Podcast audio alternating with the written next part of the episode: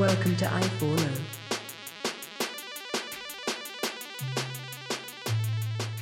Hey, what's going on, guys? Welcome to episode 46 of i4O Take Two.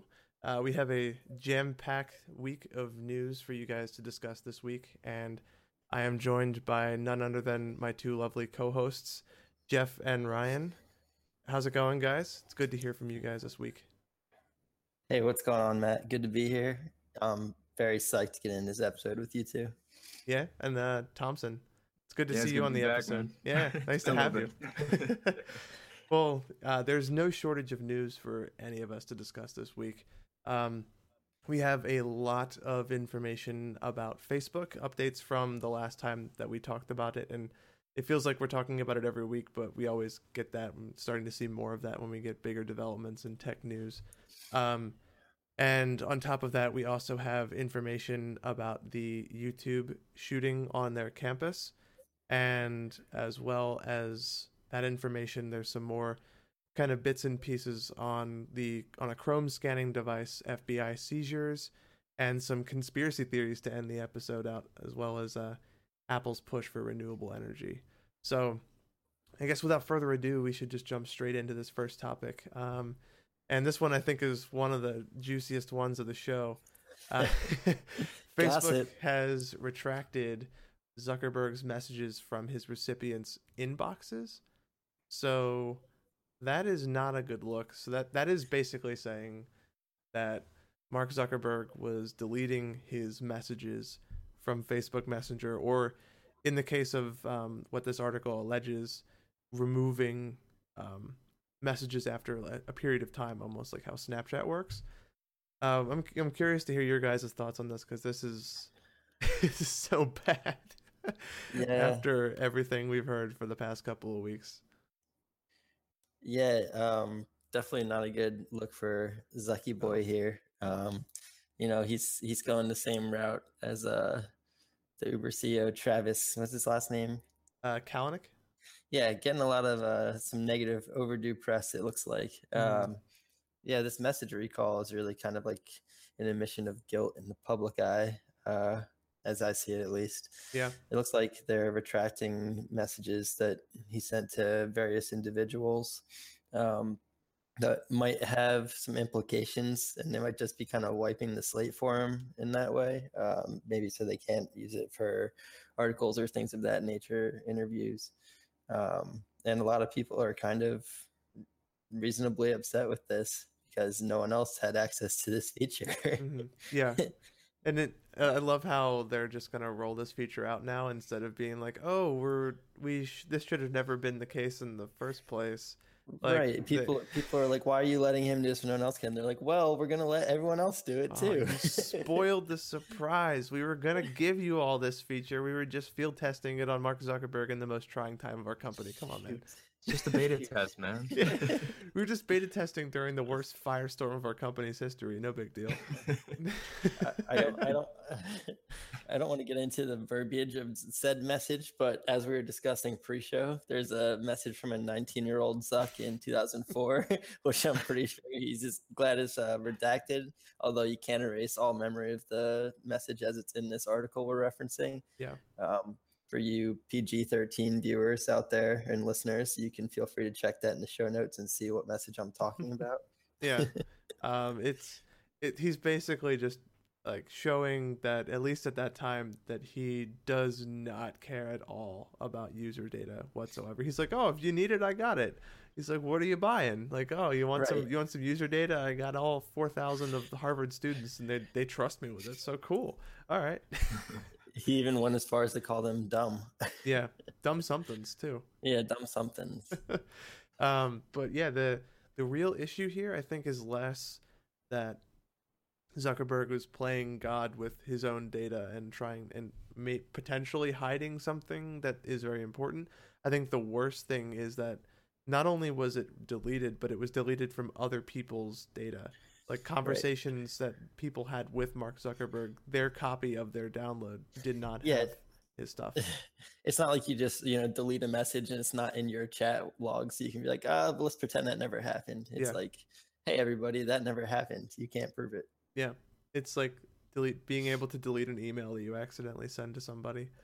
which Like- we all have wanted to do before. Let's be honest. Yeah, I can't tell you how many times I've received the this person would like to redact this email or like they would like to take back this email or claim it or whatever the Outlook verbiage is for. Yeah. whenever there's like a mistake sent or something. Recall this message. Yeah, we're calling the Yeah. message. Yeah, yeah.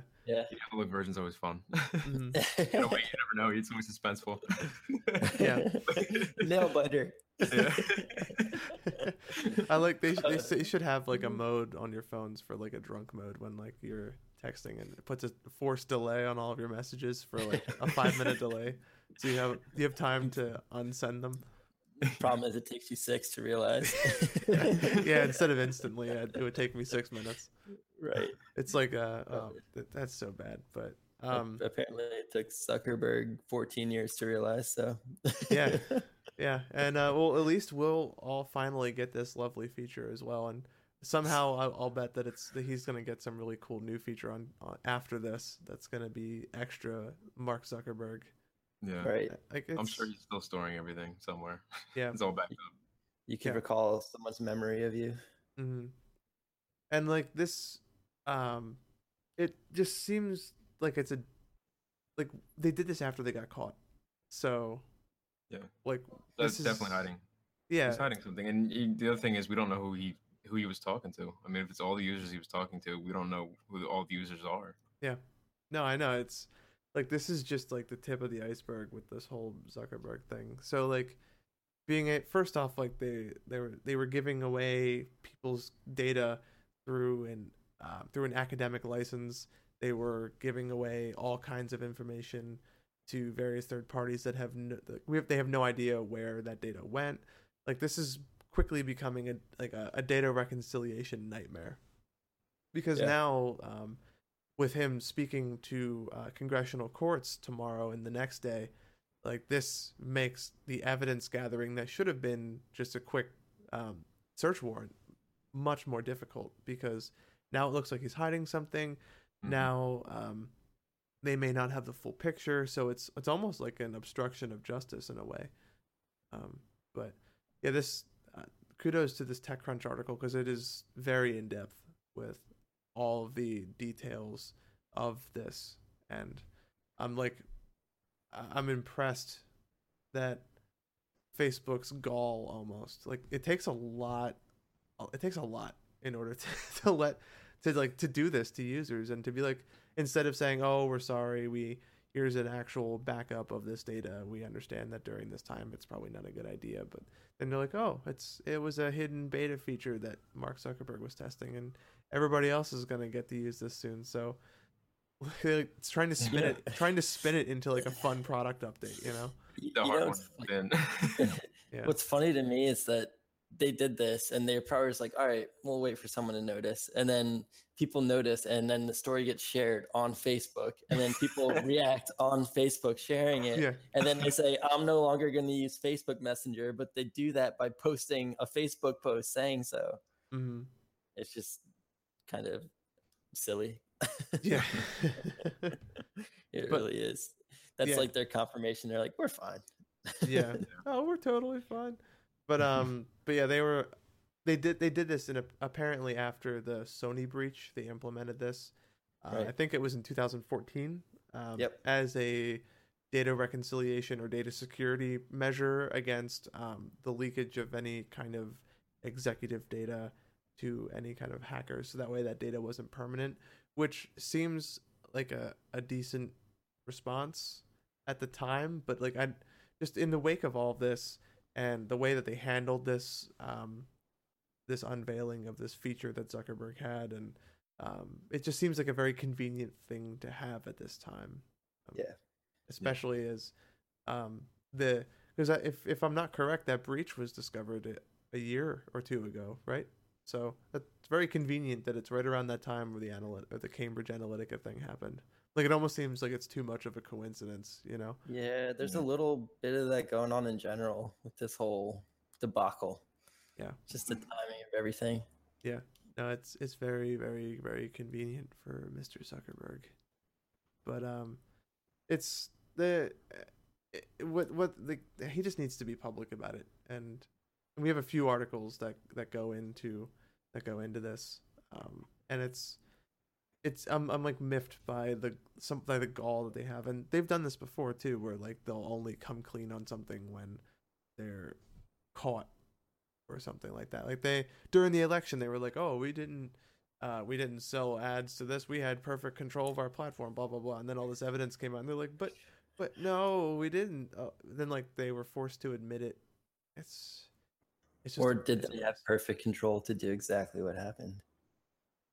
Yeah, Yeah. Fa- Mm. yeah, Facebook. Mhm. They're he who controls the data controls the memes, Right. if you will. It's a lot of um, leverage. yeah. Oh, how many memes there are? Oh, the memes you will go. Um, but uh, but this isn't just the only piece of news that we have on Facebook.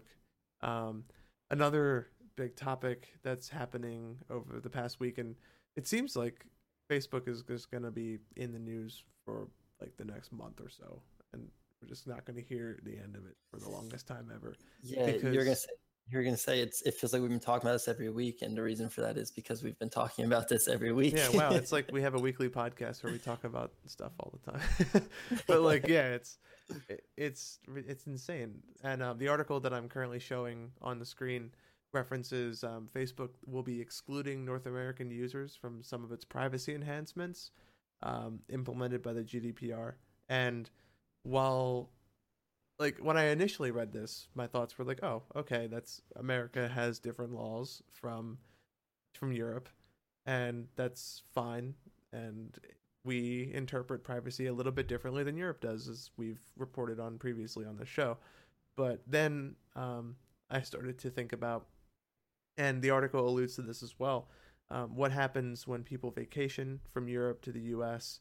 Um, what happens when people try to fake accounts or set up an account because they're European but they live in the US for a while or something and that data is still collected about them how do they reconcile the mobility of people in in in the world if if that makes any sense So I wonder, we were talking about, I think it was Apple devices in China and data collection a couple of episodes ago, and how Mhm. it's it's it comes down to what your home country is.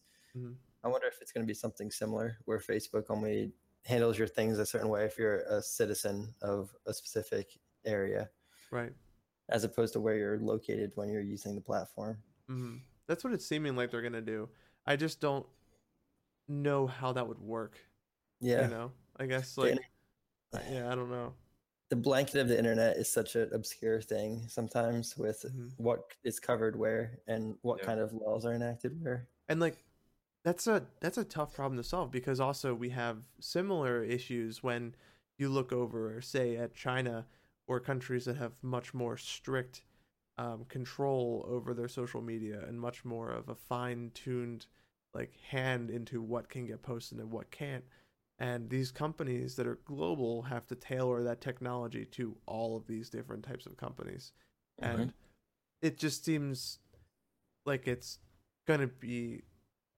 impossible in a way in order to actually do this unless there's one global policy on privacy I don't know. I, I feel like it's very possible. I want to know what the policies currently are in Russia and China mm-hmm.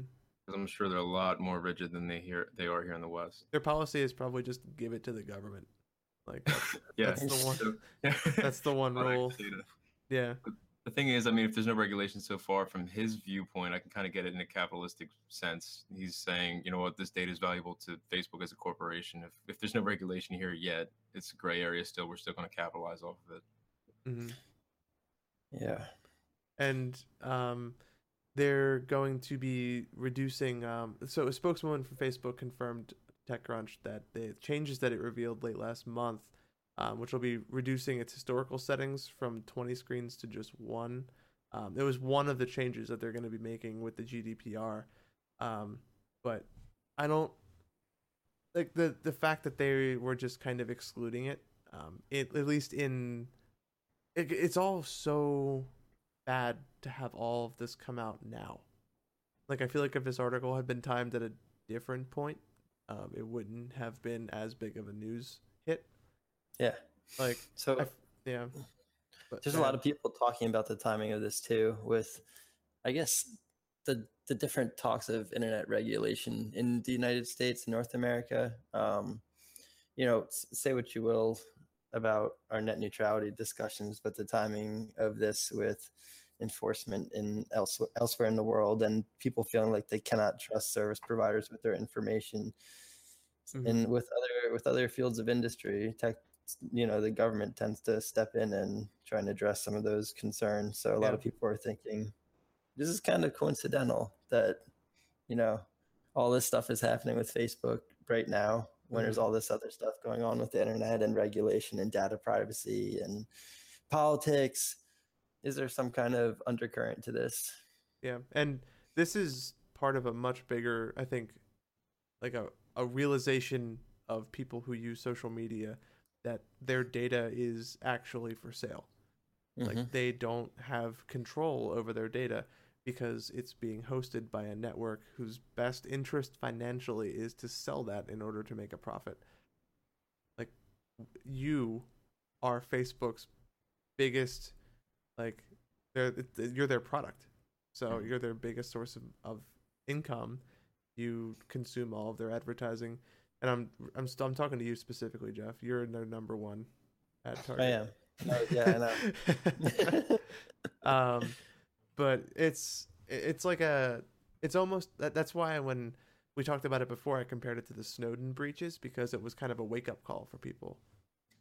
Where like sure people who may be more like tech savvy or technologically inclined would know that okay we are their product or like would have a deeper understanding of how this is a necessary thing for their bottom line but like some the average person wouldn't really think about that or no, people don't really consider the implications of posting your entire life on one social media platform yeah. whose interest is to monetize your life essentially what would what would the alternative be though? Would you just pay a subscription fee to Facebook? Do you think people would be as excited about Facebook if that was the case? Well, that's another thing we were talking about too. Like any other com- competition, or if Facebook did that, like anybody who would do this with a subscription would be dead on arrival.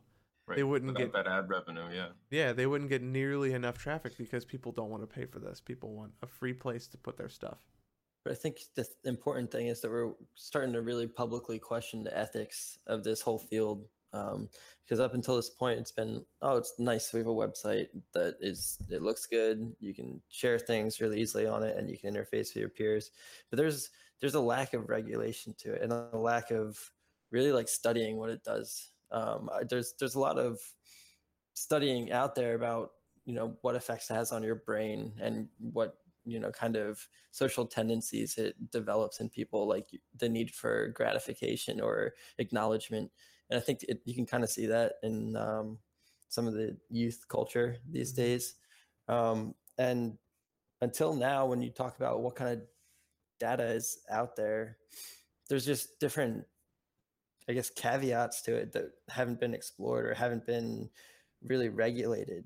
Um, I think that it's time to open up the discussion about what is this thing we call social media? What is it doing to our society? And should we let them just do whatever they want? Like, yeah, I think if, even if it's free, there needs to be some kind of transparency. I think, and yeah, that's hopefully what we're starting to see. So, uh, but I, I I agree completely. We do need to like understand what this whole thing means and get ourselves into the mindset that like if you like if we like they're hosting it they got to pay their and they got to make ends meet. You're their product, and yeah. I, I also I agree, but I also want to say like we should also be looking at the other big tech giants. I know Facebook's the main, you know, they're mm-hmm. Facebook's easy to get rid of. What about Google? Google, right. Apple, yeah. Amazon, all the big ones. Yeah. They're all collecting your data. Yeah, I all doing things in the back end they're not telling you about.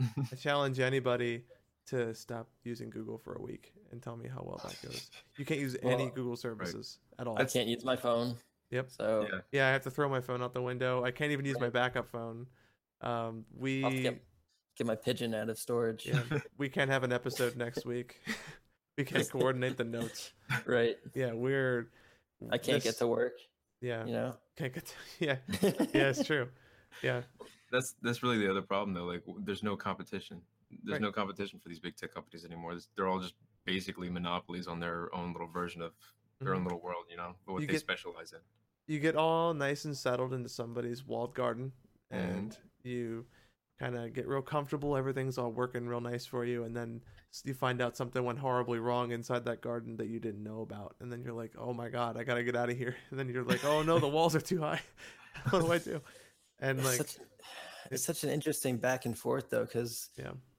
In so many ways we don't want the internet to be regulated, but then in other ways it needs to be for this Right. kind of reason. Yeah. So like, who steps in? How much do we want them to step in, and with what? Yeah. I'm all for whatever the best product is wins i think that's a solid system that works and it's worked before but i think that in this stage we're beyond that Well, Like, it, this big- isn't the first time that this country has experienced monopolies and taken Right. Them, you know, taking them apart. yeah we had they that don't, they don't obliterate them; they just split them into pieces. yeah standard oil and Standard oil, Uh, Bell. Bell telephone, yeah, Yeah. yeah we had a, a couple of run-ins with some monopolies before but i think these are like these are monopolies on a scale that we've never seen before Right. because And they're global you don't like what a certain auto manufacturer is doing, then buy a different kind of car. But Right. where are you going to go on the internet besides Google and Facebook to find your news and share it? yeah what are you going to use bing and google plus which is still a google product our, our friend Hardcastle says he's using Bing, so he's all good. Yeah. I would recommend you stop Way to go, using Bing immediately and start using something like DuckDuckGo, which is a little bit. DuckDuckGo. DuckDuckGo yeah. is a it's a privacy one, but um, yeah, for anybody interested, it's a privacy focused search engine. I Um, remember that social media platform Ello too. Do you remember that? I don't remember that one. Uh, I never really got into it, but I had one for like a little bit. I'm gonna bring back my MySpace page with all of my edgy metalcore music. Yeah, auto auto playlist, and you Yeah. can customize your CSS. hmm Yeah, just- MySpace Tom. I know you're out there with Nat Geo somewhere in the world. the time. Yo, Tom, life. We need you back. He's my- he was you're my the hero first we need, friend. not the hero we deserve. he was my first friend. He was my ride or die. MySpace Tom. I signed up. He was there. He's still out there watching. I'm saying, yeah. He's watching through his cannon in Hawaii, taking Yeah. photos of volcanoes. That's that's all he does now. Living the dream. Wait, Yeah. like, like a Canon, like the camera, or like is he waiting in a cannon to be launched back into relativity? Like, you know, um, until you used the metaphor in that way, I was gonna say the first one, but now I want the second one to be true. right. Yeah. And, and the word I was going for is relevance, being launched back into relevance. Yes. There you Just One shot away, and we're not talking about cameras. MySpace Tom Kenobi, you're my only hope. I like it. Yeah. But um I think I think that might be episode title worthy. MySpace Tom Kenobi. I like it. I yeah, like me it. too. Yeah. And um anyway, carry on, my wayward son. Uh, we do have one last article to cover with Facebook before we move on. I feel like we should get to before this devolves into um, us starting a prayer circle for MySpace Tom to come back. um, but uh, he, Mark Zuckerberg, is going to be uh, rolling out a new set of changes prior to the testimonies on Congress, which will be this week. Um, so this is actually one of the pieces of good news that I think is rolling out from this uh, this firestorm, this dumpster fire, the the heaping pile of wet garbage, if you will. Um, but the news is that they're going to be labeling political ads as the as who purchased the ads, much in the same way that um, television and newspapers and all other forms of advertising are beholden to. So this is good news. At least we have something good to end on with Facebook, right? yeah, so I am curious to see how this is rolled out, but. mhm. I mean, some details in here say that you you need to get verified by Facebook, and ad buyers and page administrators have to provide a government issued ID, physical mailing address. Then they mail you a letter with the code to confirm the address, and then advertisers have to tell Facebook which candidate organization or business they're representing. Mhm. So, like, what happens if Matt Slavin buys an ad and he's supporting the Kremlin, but the Kremlin doesn't know about it? yeah, and then like all of a sudden you have all these different players you know what if someone posts nonstop ads for McDonald's under Donald Trump's name without his approval. You know, Mhm. like Right. how's that going to look? Yeah, that I mean, at least we'll know that they have approval from Facebook to do it. So Well, yeah. so they have a, a valid mailing address. We'll know that much. yeah, they'll be. You can you can Donald Trump will be able to mail them and say like either thank you or please stop this. This is not funny. Right. Um, Yeah. but Too I- many Hamburglar jokes. I wonder if that vetting process, um, like, because it's not clear how they defined issues in advertising. So, um, but it's uh, it, it's looking like that um, they're gonna be rolling out um, more ads, that not only political but ones that they're considered as issues. So things like Second Amendment rights, uh, pro-choice, um, stuff that like that's a little bit more politically charged. I think will have its own set of vetting and approval. So I think that's a, a good first step. Um, and I guess we'll have to see how this works going forward. But um, Yeah, Yeah. I think I think it, it'd be a, nice direction for things to go, mhm. um, provided it works as intended. Yeah. Zuckerberg's like, see, see, we can have good news. iPro is reporting good stuff on them for once. See all, all the bad news Yeah. about other tech companies Yeah. paid for by Facebook. Yeah. This uh, episode of iPro is brought to you by Facebook and Donald Trump. So, but yeah, um, I, I I'm I'm happy that we're getting something out of this. So, um, yeah.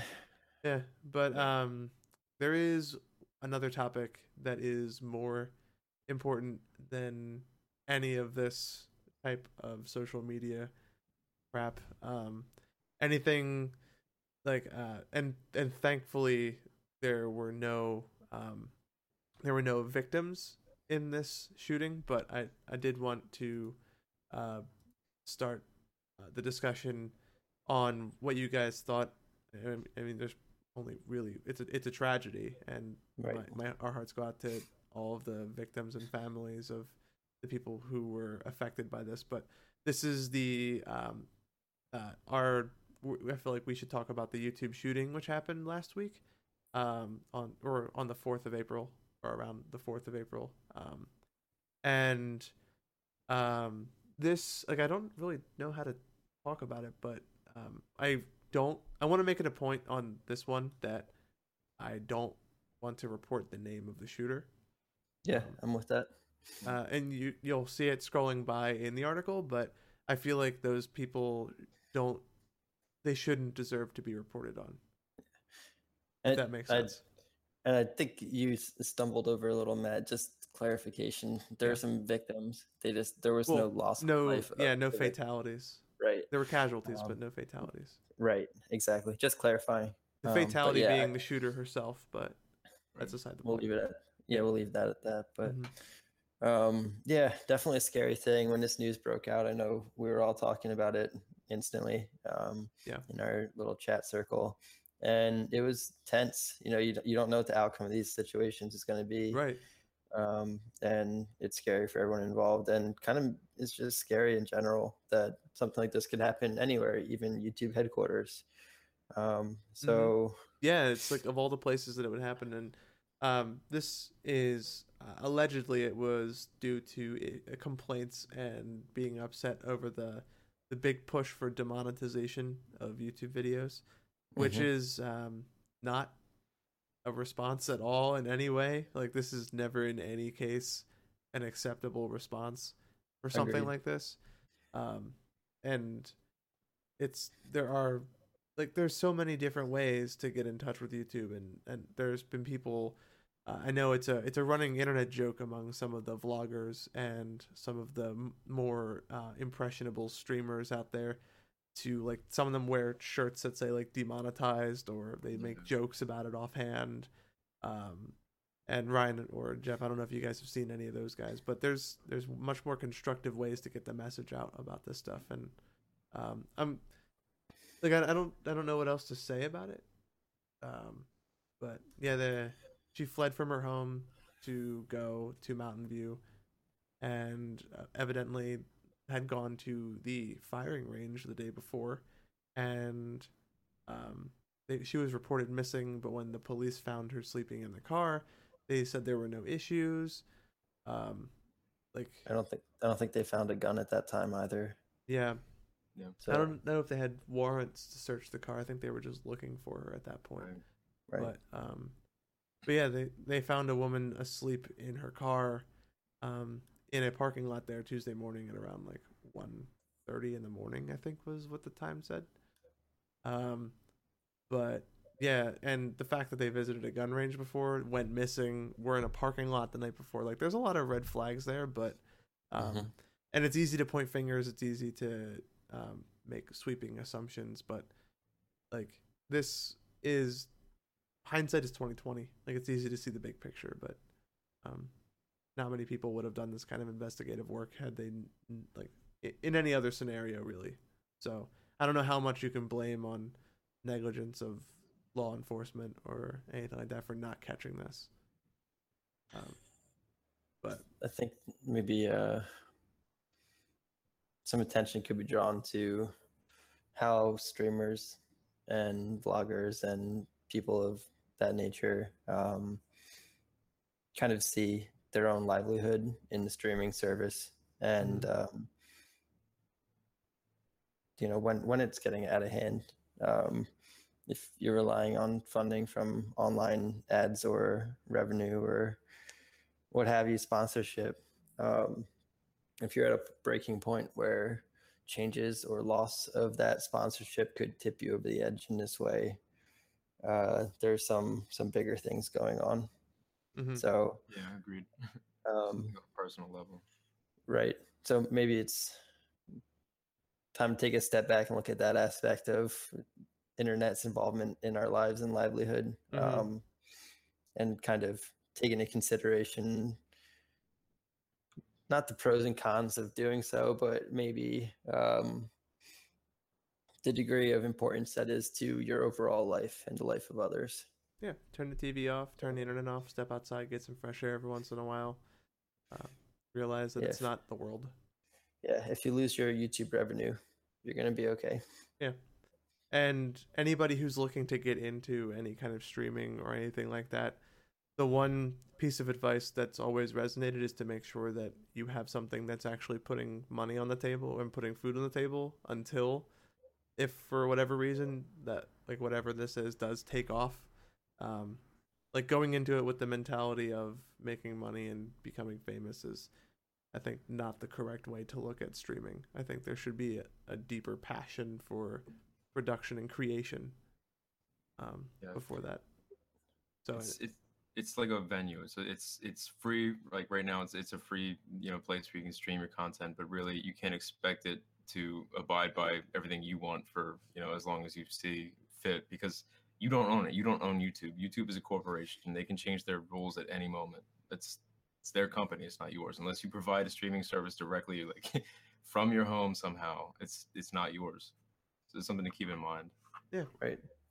it would be like going to a yard sale and putting your stuff on their lawn and being Right. and trying to make money off of it. And they're like, "No, get off of here! I don't want this." exactly. and they push your stuff in the street.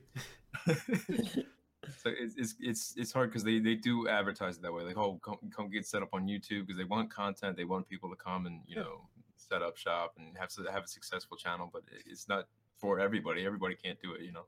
Everybody sees the 50 YouTubers that have millions of subscribers and are Mhm. super famous, but nobody sees the millions of subscribers with one or two followers.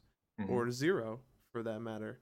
There's I'm sure there's probably even millions of videos uploaded a day that will get that will never get more than 50 views.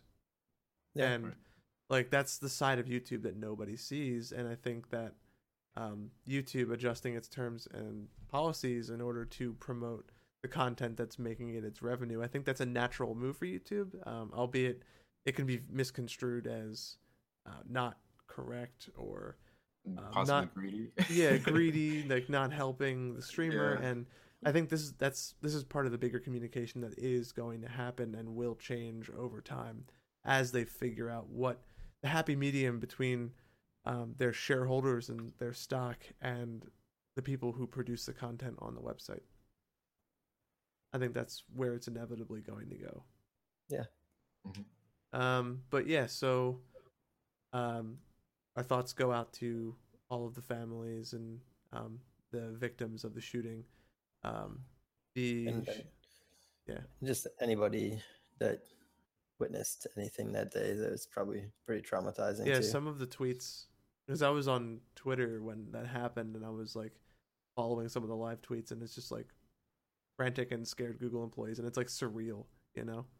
yeah, So, like, but um, yeah, anybody who feels stressed or is enraged about something, um, yeah, I would encourage you find one of many sources of an outlet for that that isn't violence, um, whether it be talking to a friend or family member, um, confiding in any kind of a physician or something, or just anything that isn't jumping straight to this because Mhm. it's not worth it. So, but um, yeah. So I think we should, with that, we should move on to other topics. sure. Um, All right.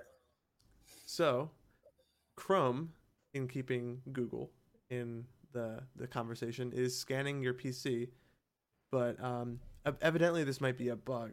So, Yeah.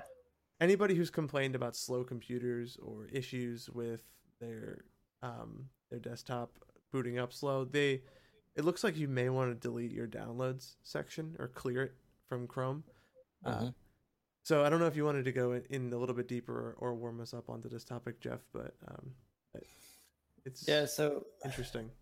it's basically like an integrity check that Chrome does on startup, um, where it's supposed to check your list of downloaded files. So um, basically, to prove that they still exist, and then your downloads list will be populated accordingly, uh, is my understanding. So what it's saying is you can clear these downloads, and then it won't have to perform this check on startup, and it'll prove your startup time. Um, however, what some people are finding is that this check has a bug where it's not checking the Google down the Chrome downloads or the directory to which it downloads to, but it's checking other uh, places in the file system. So it's essentially scanning files on your PC um, due to a bug. So um, some people are pretty skeeved out about this because not only is software scanning your file direct your system directory, but it's your internet browser doing so, um, which of course is provided by Google, who's known to collect information. Mhm. Um, so it's saying it's a bug. It's saying that if you don't want this check to be performed, you can um, go to your settings page, uh, check your settings, uh, get rid of your downloads folder. Um, you can opt out of sharing data by selecting report details to Google before starting a scan. Um, there's a couple of things you can do here. Um, I don't know if you guys have noticed this. I haven't checked to see if this is happening to me, but I thought it was uh, of interest maybe to our listeners who use Google Chrome on a daily basis. Mhm. No, this is definitely interesting. It's um, it's interesting to see like the, the various features that are being worked out. Like I think we reported a while ago about how the Chrome browser was consistently writing its state to uh, to your memory over a period of time, which was wearing out hard drives and um, and this is just like another almost like another notch in the belt of this new push we have to find and resolve bugs within software and uh, I think it's like it's a it's a it's an inevitable step forward in technology, and I think it's a very positive one because um, even if it's something as minor as this, or if it's a breach, or if you're Equifax, like in the end, it will make people more secure because of heightened transparency of what's going on with these programs and um, and this could have been potentially weaponized if it hadn't been discovered um, in a way to scan local files on your computer if it was able to get out to the web. So Yeah, and you're if you don't monitor these things or regulate these things on your system specifically, um, you know this is an application setting in Chrome where you're allowing it to check your downloads folder for you know, Im- improved efficiency in software, startup time, etc. And a bug in that software is allowing it to check elsewhere on your file system. Mhm. So unless you really have your your guards up on your operating system, monitoring things like that, what can read where, you're not even going to notice this because you pretty much let Chrome do what it does and trust it. Yeah, and I I wouldn't have even known to look for this. right. Like Yeah, me it's either. something that like it's something that's like so minor and so in the background that um, I would have probably never noticed it. But it is uh, it, it does open up potential security issues, and it's good to know. And um, I'm assuming this will be fixed at some point in the future for Chrome. But and it's nice to know that there Yeah. is a workaround in the Mhm. meantime to just clear the downloads section. And Yeah. I really could use a, a nice cleaning of my downloads folders because mine is a absolute nightmare. It's the it's like the I'm organized in most aspects of my life, but my downloads folder is is like the nightmarish skeleton in the closet. That C drive, man. it's like gigabytes of files just dumped into this download folder, just thrown into a pile. Speak for yourself. I'm sure you um, I'm got your downloads folder into subfolders and I am so detailed. I don't even I don't even really use a downloads folder. I have other folders in my you know directory tree where I store setup files and I store image files and what have you.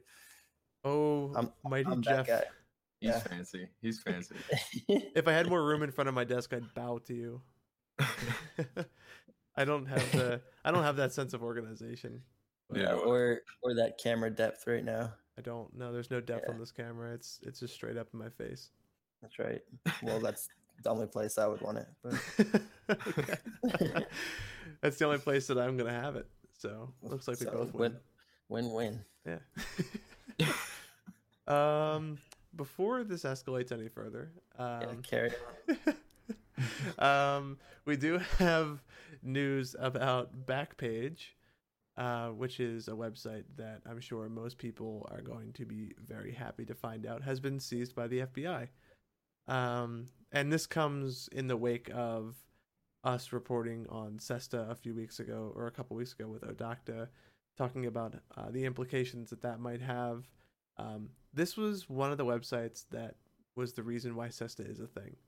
So, um, this was a website that has been accused multiple times of hosting sex and child trafficking, and it shut down its adult advertising section um, last year ahead of a Senate hearing on its practices.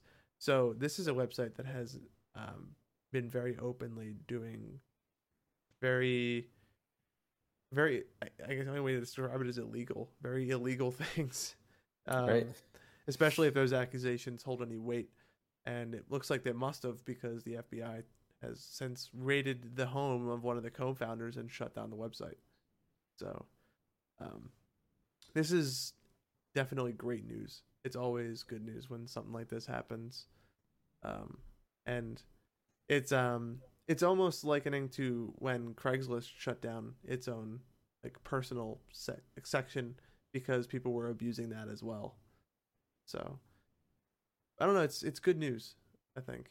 Yeah. I think it's very good news to hear that these websites are starting to get taken down, and hopefully the collateral damage is minimal whenever Sesta takes effect.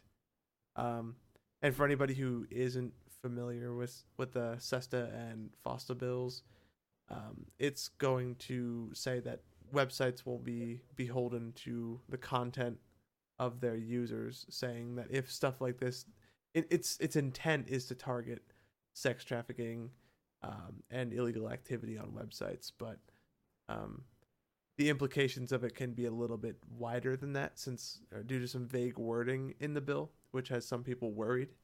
Um, but this is one of the positive outcomes of that bill, um, and not necessarily directly tied to that bill, but um, something that we would hopefully see much more of going forward. Yeah. But yeah, it's good news. I'm happy. So, another piece of news that we have to talk about today is this new piece of wearable technology from MIT. And this has given me, like, um, I don't, I don't know, you guys have seen Blade Runner with the Voight-Kampff test. and things like that, where it's like trying to determine who's an android and who isn't, and like I'm just picturing this used in like some way to like pull thoughts from your head. Um, so what this is, um, this is literally straight out of science fiction, and it looks like it's straight out of science fiction. Um, it's a it's a device that pulls and vocalizes or that communicates sub vocalization that people do, which is also known as just silently saying words in your head. Um, and I wonder how far the gap goes between that and thought. So, like, um, this is really creepy. Yeah. Yeah. yeah. It, Um, it depends on your habits and tendencies too to answer that question. How Yeah. far it is between your thought and Right. what you say. Because I know a lot of people that mouth the words that they're hearing and saying like very minimally. hmm Yeah, and I wonder, like, I haven't had a chance to get too in depth with this article, but I, it would be fascinating to see this kind of technology, like, um, in Black Mirror, for example, whenever they have the um, the res- like the people who are in a coma can respond via like a like, like a beep sound almost Yeah. to yes or no. Yeah. Um, I wonder if this could be uh, used in order to communicate with those who can't speak, in a way, Hmm. like someone who's mute. Like, at what Yeah. what's the difference between a subvocalization and an actual vocalization? So I think the vocal cords come into play heavily there. Um, but I would imagine a lot of people who are mute can sound out the words with their mouth, but just not say them. Hmm Um, so if you say this, like practice saying a word silently, silently in your head and kind of mouth the word, or it- it, it measures the neuromuscular signal uh, signals that get triggered when you sub vocalize, which is the phrasing here, and then it can just read that, and then it uses uh, neural networks to actually transpose what words those are. That's So fascinating. it's it's yeah, it is, and they've already been playing with it and doing things like navigating a Roku or asking for the time or even reporting opponents' moves in chess to get optimal counter moves via computer in utter silence. oh my god. Yeah. Yeah. Um, they Leave said it, the, to, leave it to MIT. That's all I was gonna say. I feel like Stephen Haw- Hawking just missed the boat on this one. Yeah. a little bit. Yeah, really. And um yeah, cuz they're saying um has electrodes picking up signals when you verbalize internally as well as bone conduction headphones Yeah, Which- that was interesting. which use vibrations delivered to the bones of your inner ear without obstructing your ear canal. And uh, we're seeing this technology more and more now um, as it becomes more mainstream. And there's some smart glasses that use bone conduction, which is like that is the craziest concept ever to me. The fact that they can like vibrate the bones in your head to generate sound that you hear. Like that is one of the coolest things. Like this is like straight this is literally straight out of science fiction. And I Yeah. and I have referenced two science fiction shows in order to get points across comparing this to something that I've seen in science fiction. So Straight It's- out of a Jules Verne novel, right? yeah, It's cool I'll and creepy too. it's creepy Yeah.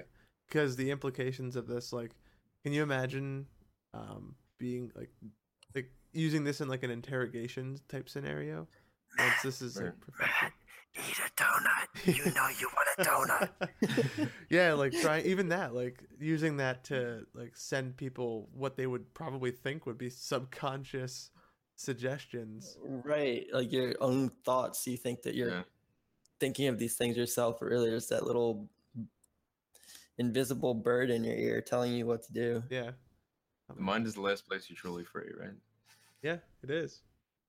Sort of being under a lead blanket in a park naked with no devices whispering in each other's ears. That's about the best you can get.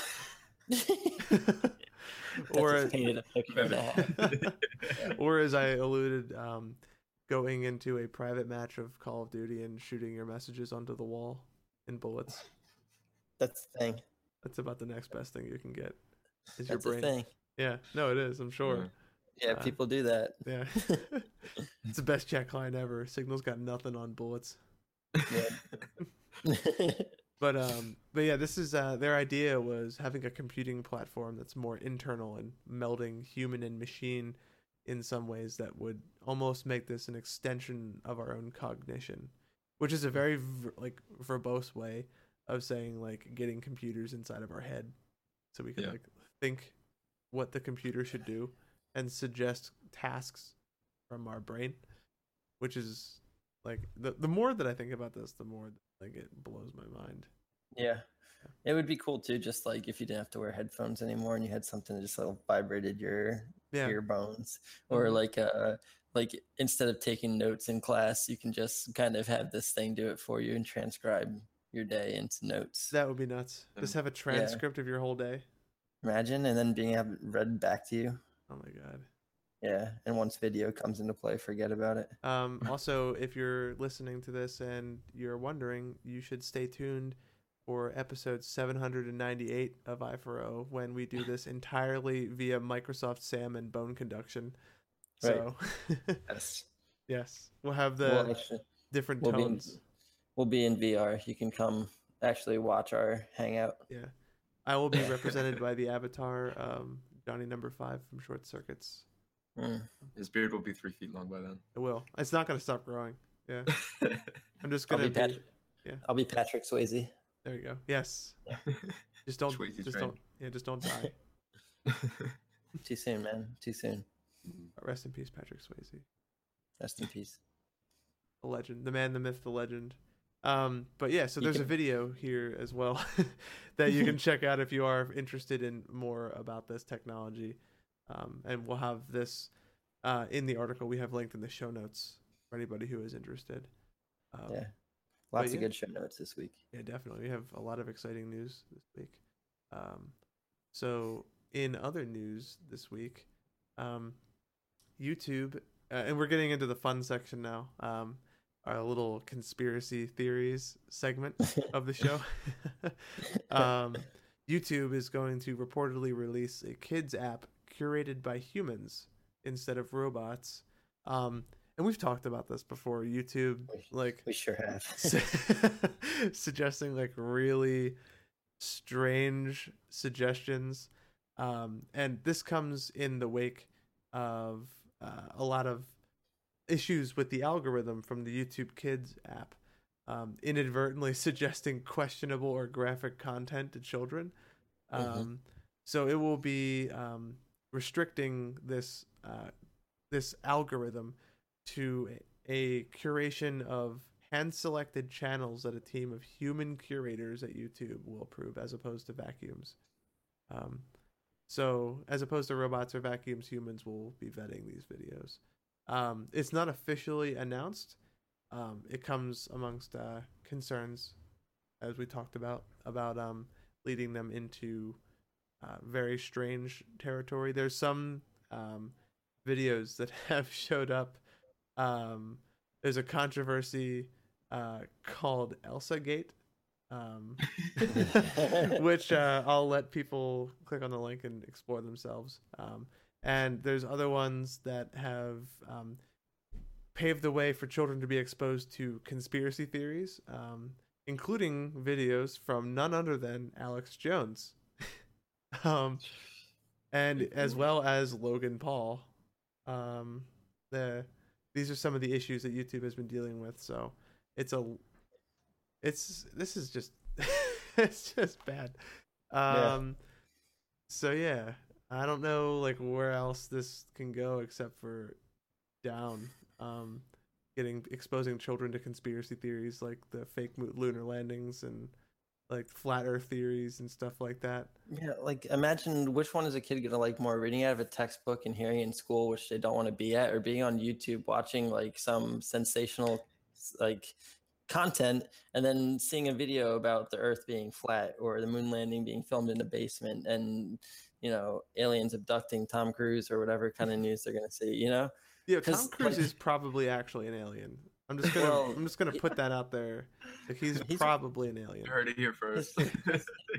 Levels are pretty high up there from what I understand. He so, is yeah. the alien that Scientology hath foretold would come to Earth in the future. the promised one. He's right? already there. Yeah, he is the Vespoid with which they will be transported to another plane.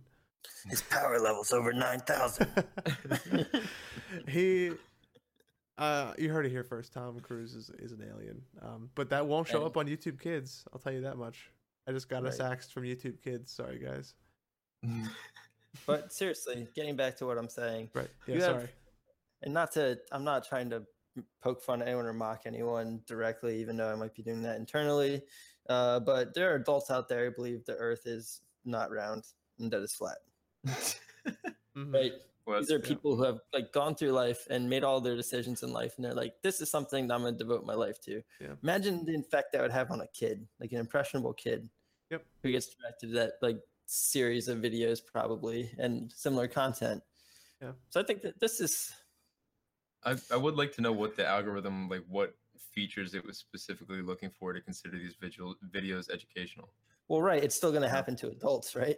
so Yeah. like, kind of want to know. Yeah. But, Yeah. I've been. but but I mean, it's good to take this kind of time and effort directed towards the children who are using your platform because Think it could the have some right. Actually, think of the children. Seriously, no, I know. this ha- this could have some like lifelong impacts on children. So Yeah. this is important. Have you guys ever seen that old documentary Jesus Camp? Yes. Like, Yep. Like 2007. Yeah, like not even saying anything about religion or anything, but that is a, a prime example of brainwashing children and how impressionable they can be to some of these more radical theories. And um, this is coming from YouTube. So it goes to show you the power that this content provider has over its demographic.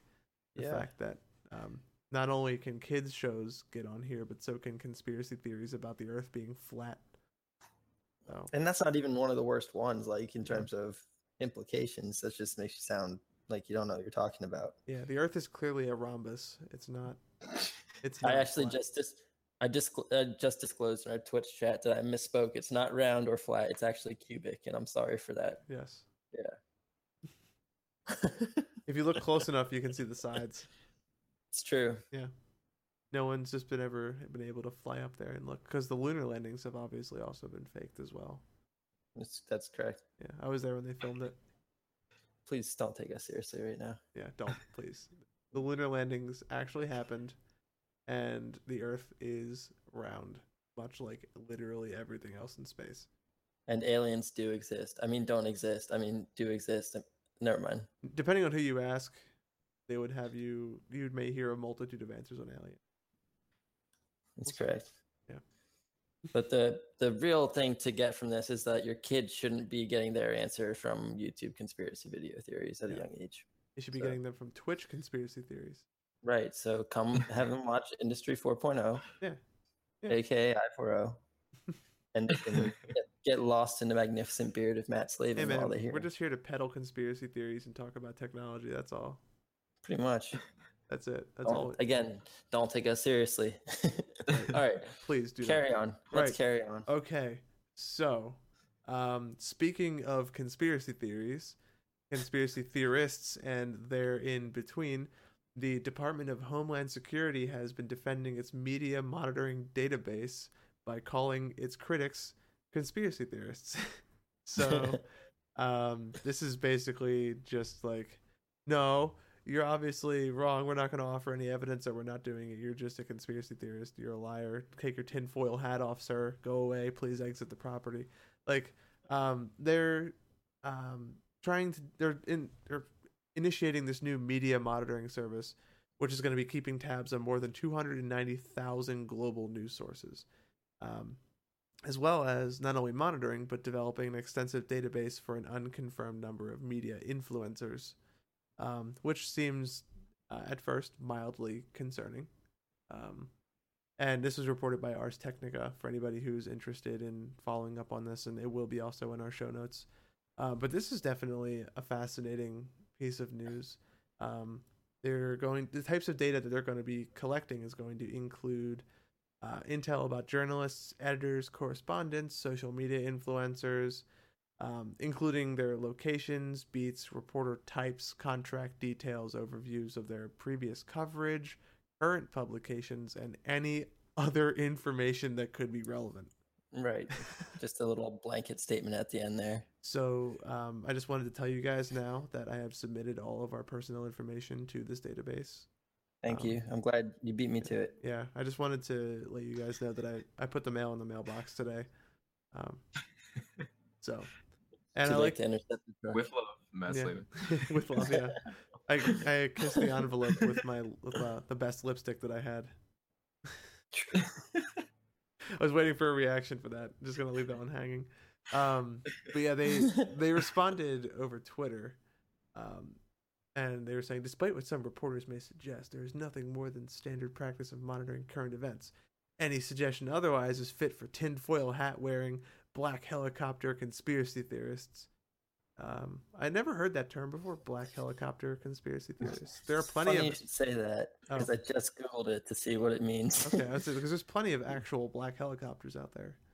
So it says it's a term which became popular in the U.S. militia movement and associated political groups in the 90s as a symbol and warning sign of alleged conspir- conspiratorial, conspiratorial, yeah, military takeover of the United States. Though it has been associated with Men in Black and similar conspiracies. Yeah, I feel like this is just another one of those pushes like fake news, um, where sure some of it's fake, but like, tell me why it's fake. Don't just dismiss it. You Right. know? So aside from seeing what effect that influencer is going to have on the American public, provided that their news or you know articles, whatever, are going to get out there, what else can DHS do about this? Knowing this information, that's what I'm wondering.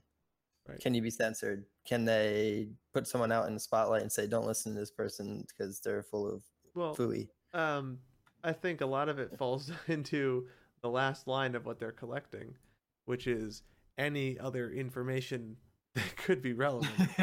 like, first off, like, is that actual legal? Like, is that is that an illegally binding document? Like that that kind of open ended verbiage. And et cetera, et cetera. any any other Yeah. information okay that could be relevant could it doesn't even have to be relevant. yeah, It could just be might relevant. be relevant. Yeah. that's it It's like, well, you know, we know what you ate for breakfast that day, and that's logged in the database because it was the same day that you reported about this one article, and we thought that your t- that the calories and the nutrients that you had from your breakfast might have indicated the style of your writing that day, so therefore it's relevant. Like, how vague are we gonna get here in Right. this way? Um, and is that kind of uh, and everyone knows that the government is um, not to be allowed to be left with open-ended verbiage in anything they do because they will abuse it. Mhm. So, and this is not the first time. Look, uh, I'm looking at you, uh, the Patriot Act. Um, this is not the first time the government has overstepped in a way, and if this holds any merit, then it could be dangerous because this could lead to blackmail of the media, which is not a good look. You don't want to blackmail people that are trying to make information available Yeah. about you if it goes against your agenda, you know? So, true or not, uh, my tinfoil hat is firmly planted on my head. I should have made a tinfoil hat specifically for this episode and worn yeah it. you dropped the ball there i Yeah. could put a tinfoil like tray on my head right now if you, You want could, I mean, if you want to, I won't say no, but um, okay it may be too noisy for Yeah. right now. But I can go grab like a pot or something from downstairs and just put the put it on my head. But um, but yeah, so I I don't know. There's like there's so many conspiracy theories flying around, and um, this I think it's dangerous to just dismiss everything as conspiracy Right. theories unless it's empirically wrong. But um, if this um, is coming from a Department of Homeland Security contract listing, Mm. um, then I think this may hold a little more merit than they're letting us know about. So, um, so no thank you, Tyler Q. Houlton. I will not take off my tinfoil hat until you tell me why it's safe to take it off. So, Yeah, all I need to do, like, tell me why. Tell me why. yeah, transparency. why- It goes back to what we were talking about earlier. Just be Yeah. transparent with us, and we're fine. Like, if I know why something's happening, I won't care. I'll go back to like staring blindly into all the thousands of sensors and cameras that I have hooked up at my house. like, I'll just go back to giving you the data for free when instead you got to make me worry. So, I mean, whatever. Why you got to do that, Tyler? Why you got to do that? But yeah, I don't All know. about- like, Just can't trust people named Tyler. That's all.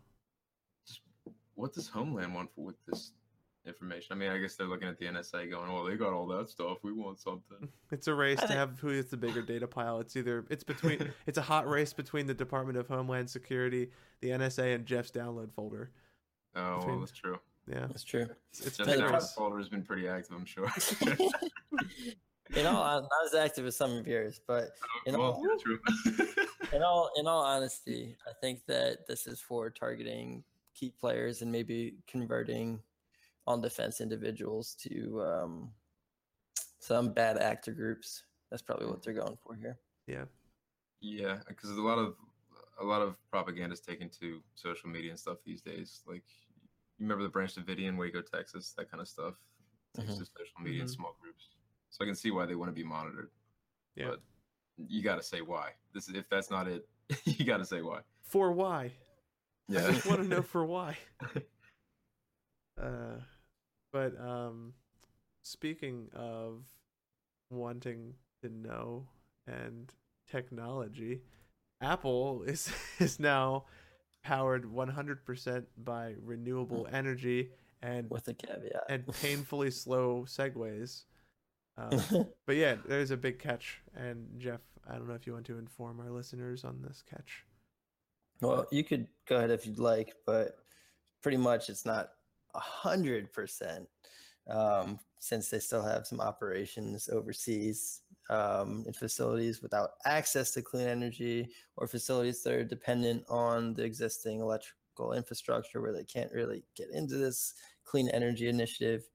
Um, so it's not really 100% as a blanket statement, Yeah. um, but global facilities, um, they're announcing are 100% clean energy which includes retail stores, offices, data centers, and co-loc- co-located facilities in 43 countries. Yeah, this is it's more in reference to their main buildings where all the stuff they do happens. Like Apple Park, for example, um, One Mhm. Infinite Loop, etc. I'm sure their maybe their New York campus may have uh, renewable energy. I think they have a campus in New York. Um, I know they have multiple campuses around. Their Oh, yeah. London campus, maybe I don't know about that one. I can't confirm that, but um, but yeah, it's it's uh, a hundred percent of all the places where they put their developers. So interesting. Um, but yeah, it's like some of it you can't hold, and they did uh, pledge that they were all of their future buildings were going to be one hundred percent renewable going forward. Um, I love that. I love. I love that their data centers are 100% renewable energy because Yeah. those things use a lot of power. yeah, that's that's like something that you're starting to see more and more out in the valley where you see like out in the big open rural areas there's just these huge data farms and Right. like i'm sure the cost to keep them cool and the energy required is astronomical Mhm. so Oh yeah. um, it's it's good because technology has a much bigger impact on the environment than people would think and Yep. being able to eliminate power from being a problem is amazing It is.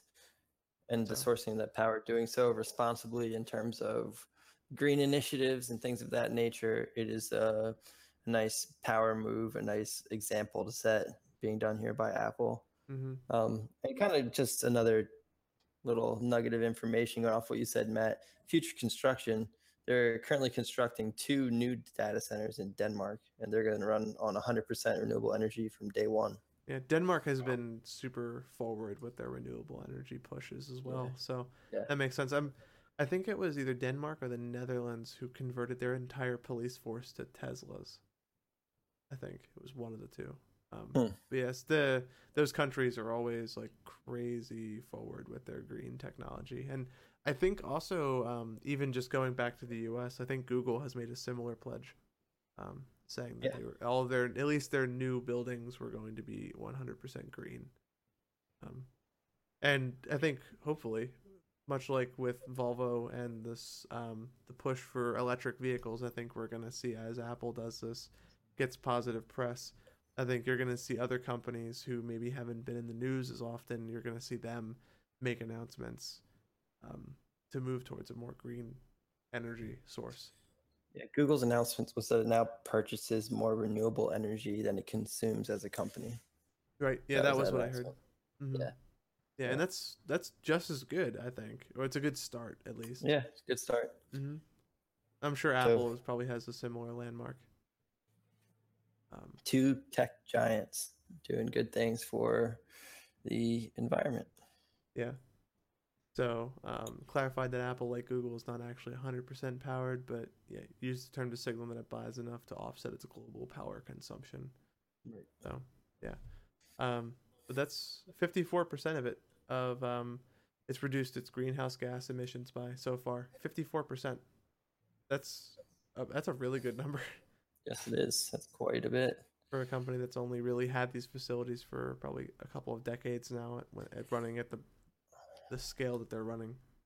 So, Right. but yeah. Um, so I don't know about you guys, but I think that could wrap it up for this week's episode. I think that says that's all, folks, for this episode. I think that's it. Yeah. All right. Um, yeah. So, Um, oh, go ahead.